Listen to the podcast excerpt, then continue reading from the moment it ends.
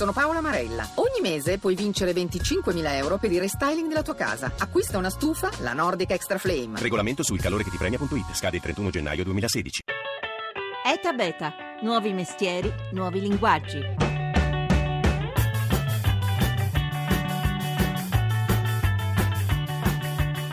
Mondo in cui viviamo ci troviamo di fronte alla necessità di controllare continuamente ciò che mangiamo. Risulta però difficile riuscire a conoscere tutte le informazioni nutrizionali come calorie, grassi, sodio e altre proprietà. La risposta a questa necessità è Fit Balance, una bilancia da cucina che attraverso la fotocamera di cui è dotata riesce a riconoscere automaticamente i cibi e collegandosi al database permette di scaricare le informazioni nutrizionali e mostrarle al display. Chi sono i giovani capitani dell'innovazione italiana e in che modo stanno trasformando il lavoro, l'economia e in definitiva le nostre vite? Buongiorno, buongiorno da Massimo Cerofolini, 335 699 2949 se volete intervenire con gli sms oppure potete intervenire con Facebook e Twitter, etabeta Radio 1 il nostro identificativo.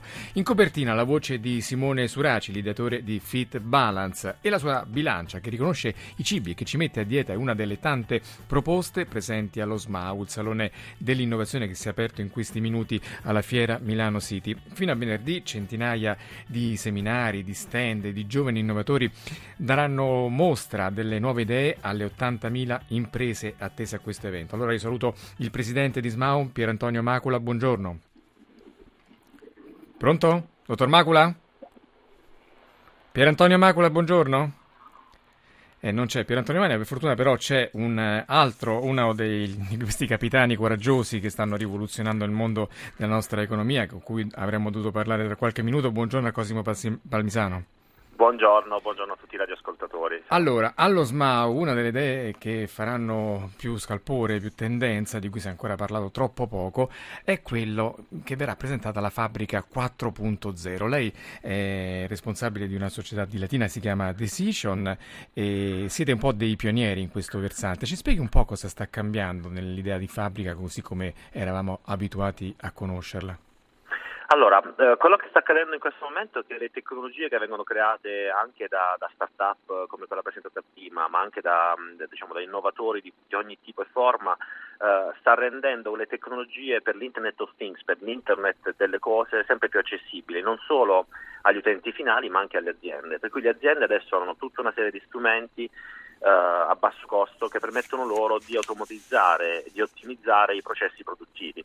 Per cui le aziende in questo momento possono e hanno la capacità di diventare più digitali trasformando i loro processi, collegandoli, sincronizzandoli diverse aree dei processi produttivi. Ecco, Quindi in particolare il modello che avete sviluppato voi è molto simpatico proprio da raccontare, perché avete messo le macchine di una linea di produzione qualsiasi, può essere cioccolatini, può essere qualsiasi cosa, in eh, una sorta di chat, di WhatsApp per rimanere in tema di comunicazioni mh, telefoniche.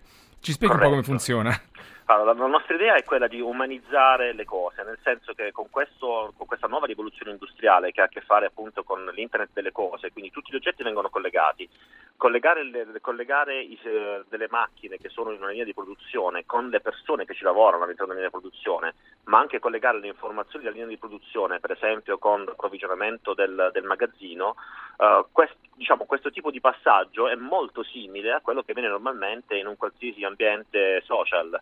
Uh, per cui abbiamo creato un software, appunto Decision, che permette la collaboration in contesto, quindi permette alle persone di collaborare e di trattare le cose come se fossero delle persone.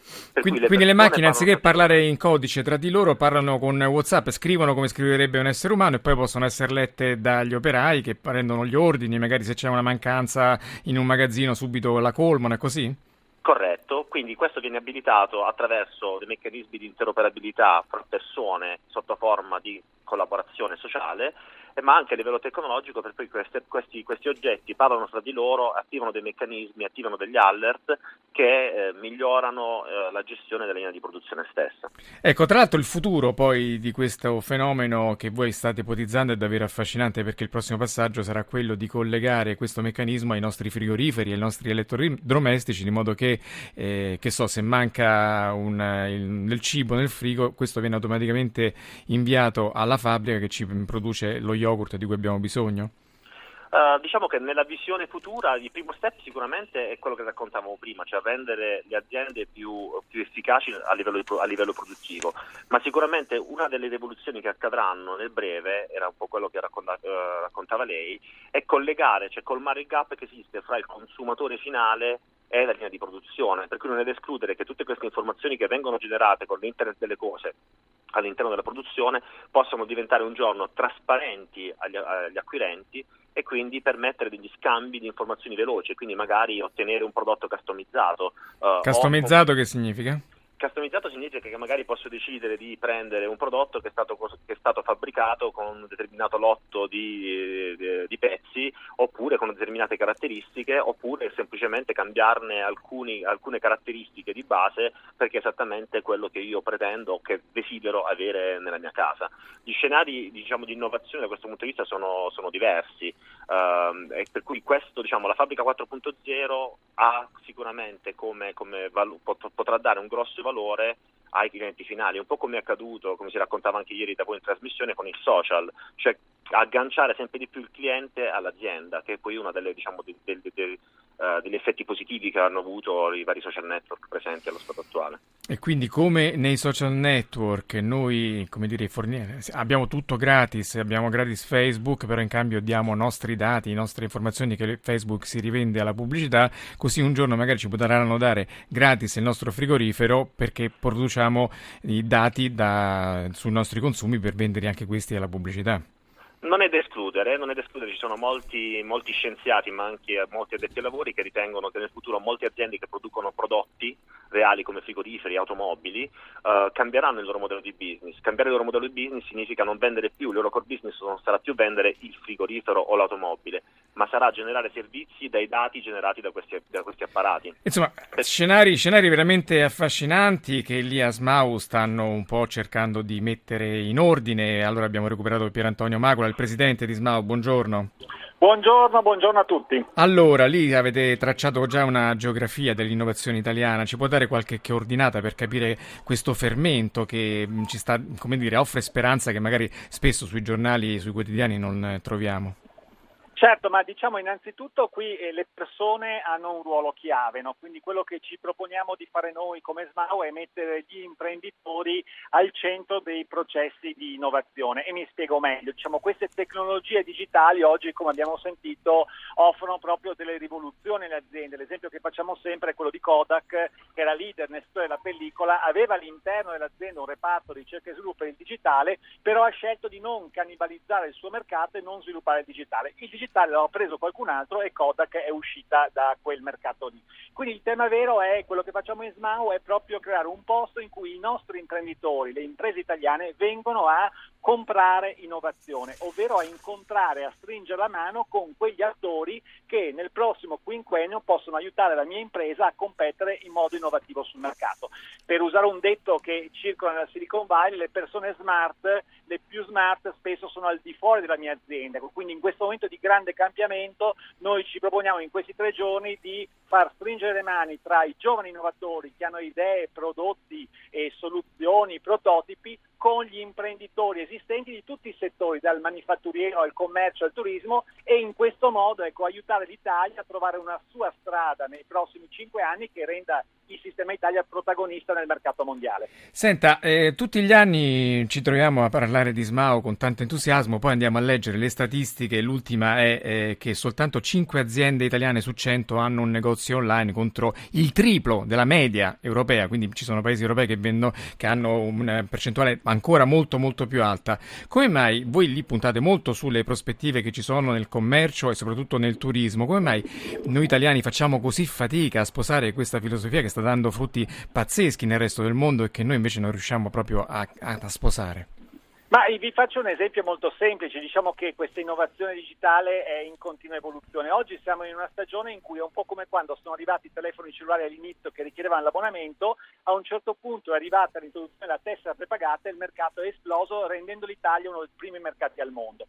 Oggi abbiamo queste tecnologie, si chiamano cloud, è un nome tecnico, ma in realtà possiamo fare, utilizzare le tecnologie senza fargli investimenti. In altre parole è un po' come passare dall'epoca delle macchine a vapore all'energia elettrica, quindi veniamo da una stagione in cui cui per usare l'innovazione dovevo comprarmi una locomotiva e installarla nel mio, nel mio insediamento industriale, ecco, cosa fattibile a pochissime persone. Oggi, esattamente come con l'arrivo dell'energia elettrica, è disaccoppiato il posto in cui si diciamo, la, la, forza diciamo, si produce l'innovazione dal posto in cui si consuma. Quindi attraverso il cloud noi abilitiamo un numero di imprese enorme all'innovazione e questo cambiamento, che è un cambiamento degli ultimi anni ma che sta diciamo, accendendo in questi, in questi ultimi mesi in Italia, porterà l'Italia a essere un player di riferimento mondiale. E vi dico anche un dato, quel dato europeo che misura l'uso del digitale in Italia, sappiamo siamo terzultimi diciamo, nella graduatoria europea. Se invece andiamo a vedere il dato europeo che misura l'uso di questa tecnologia a consumo, quindi il cloud, nelle piccole e medie imprese europee, ecco, a sorpresa l'Italia è seconda, cioè non nella media, è seconda. Questo è un dato che ci racconta come in realtà questa innovazione di fatto oggi è pronta per essere adottata da tutto il nostro sistema produttivo. Cloud significa trasferire i propri servizi su internet anziché stoccarli in eh, complicati apparecchi dentro la propria azienda. È, è, è una modalità a consumo, è come dire che anziché produrre il latte in casa e quindi ho bisogno delle mucche della stalla, lo posso comprare al supermercato quando mi serve. Mio bisogno. Certo. allora, eh, lì state, insomma, date un po' un ultimatum alle aziende italiane, diciamo la verità, se non si adeguano a questi nuovi concetti, appunto il cloud, ma anche i cosiddetti big data, la gestione di tutti i dati che vengono raccolti su internet, l'internet delle cose, abbiamo sentito all'inizio la bilancia che ci dice in tempo reale se dobbiamo metterci a dieta e poi anche un altro modello che è quello che sta emergendo emergente, nato come, quasi come volontariato, ma ora si sta imponendo nell'economia, che è quello della sharing economy, l'economia della condivisione. Prima di parlarne sentiamo un, um, una breve presentazione che ci ha fatto Simone Giacomo Balchiero, il responsabile, il direttore di Superfred, che è il social network per condividere i libri. Sentiamolo. Superfred.it è una community per lo scambio dei libri. Mettiamo in contatto chi cerca un libro e chi vuole prestarlo o regalarlo. Così facendo costruiamo la più grande biblioteca al mondo, collaborativa e gratuita. È molto semplice, ci si iscrive cliccando www.superfred.it, si dice dove si sta e poi tra i libri che si hanno a casa si indicano quelli che si è disposti o a prestare o a regalare. Se c'è qualcuno nella zona dove abitiamo noi che cerca uno dei libri che noi condividiamo, ci trova, ci contatta, ci scrive e ci organizziamo per incontrarci. Questi incontri possono venire ovunque, al bar, al parco oppure in un flat point. Flat point sono attività aperte al pubblico di qualsiasi tipo alle quali diamo l'opportunità di ospitare gli incontri della community di Superfred. Pier, Pier, Antonio Macolo, fino a poco tempo fa chi avrebbe mai detto che attorno a questi concetti come il baratto, la, il prestito di un libro potesse nascere un'economia piuttosto florida poi in tutto il mondo? Ci dica un po' che ruolo sta giocando la sharing economy, l'economia della condivisione. Ma allora io direi che certamente sono dei grandi trend eh, che guideranno lo sviluppo della nostra economia nei prossimi anni, ma quello che ci tengo a sottolineare è che alla fine qui protagoniste sono sempre le persone e in particolare le imprese e le pubbliche amministrazioni locali. Quindi per farmi un esempio concreto, eh, alla fine eh, noi abbiamo in SMAU più di 300 start-up ed è proprio dall'incontro tra l'imprenditore e la start-up, anche super, perché sentivamo che l'imprenditore può capire come sfruttare l'innovazione. Quindi direi che ci stiamo preparando una competizione mondiale, ma in questo momento la cosa importante è accendere le relazioni di fiducia tra le imprese e questi portatori di innovazione. Vi faccio un altro esempio simpatico, ecco vi dicevo noi siamo qui a Milano per tre giorni e invito tutti gli imprenditori a iscriversi sul sito a partecipare, noi le presentazioni di questa innovazione startup la facciamo in un minuto e mezzo. Infatti abbiamo, abbiamo proprio riprodotto il modello eh, su scala eh, un po' più piccola di, un, di, questi pitch si chiamano in gergo tecnico eh, da un minuto. Perché è importante saper sintetizzare la propria idea in un minuto?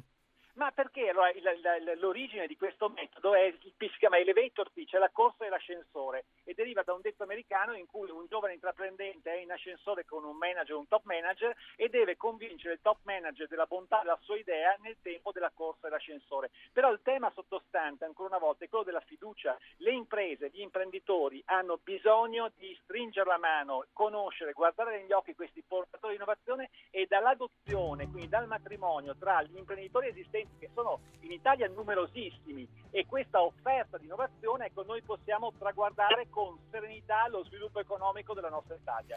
Cosimo Palmisano, il responsabile di Decision, quanto tempo ci vorrà per vedere le fabbriche italiane dotate dei vostri sistemi o di sistemi analoghi, stampanti 3D, sensori, gestione WhatsApp?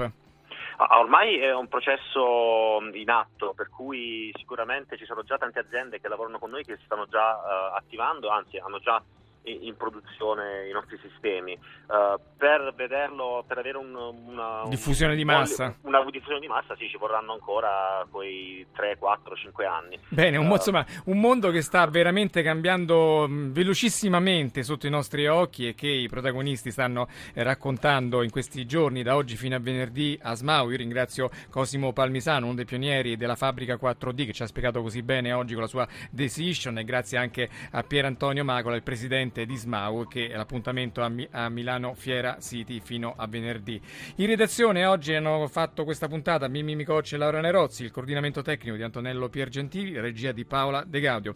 È da beta.rai.it invece è il nostro sito se volete scriverci, se volete riascoltare questa e le altre puntate, poi potete anche seguirci su Facebook e su Twitter dove ogni giorno pubblichiamo le notizie sull'Italia che innova. Ora ci sono i GR, poi c'è Life, da Massimo Cerofolini ci sentiamo domani domani. Un saluto a Maria Grazia Capulli, la conduttrice del TG2 che oggi ci ha lasciato.